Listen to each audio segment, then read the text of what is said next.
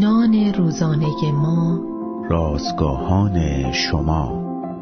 تاجهای آسمان نگه داشتنی نیستند بلکه برای گذاشتن زیر پاهای مسیح هستند. روز 82 از شماره اول نان روزانه ما. تاج عنوان و مکاشفه باب چهار آیات هفت تا یازده متن امروز ما از کلام خداست. ویکتوریا ملکه انگلستان در دوران سلطنتش در یکی از مراسم مذهبی موعظه‌ای درباره بازگشت دوباره مسیح شنید. سران حکومتی که در کنار ملکه نشسته بودند متوجه شدند که چشمان او پر از اشک شده است.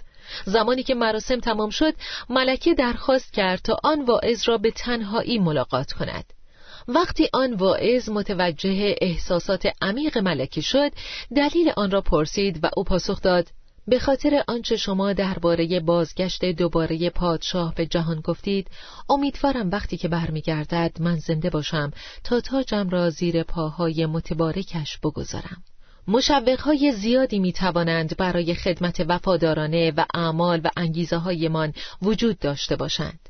این مشوقها که در عهد جدید تاج نامیده شدند به کسانی تعلق دارند که قبلا هدیه حیات ابدی را دریافت کرده باشند شاید می‌گویید که هرگز انتظار ندارم برای کاری که برای مسیح می کنم جایزه دریافت کنم آیا فکر کرده اید که با هر تاجی که در آن روز دریافت خواهید کرد چه کار می توانید بکنید؟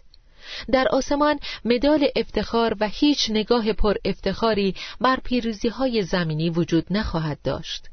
نجات یافتگان به خاطر دریافت تاجهایشان در مقابل تخت خدا از خوشی آسمانی سرشار شده خواهند سرایید. ای خداوند مستحقی که جلال و اکرام و قوت را بیابی.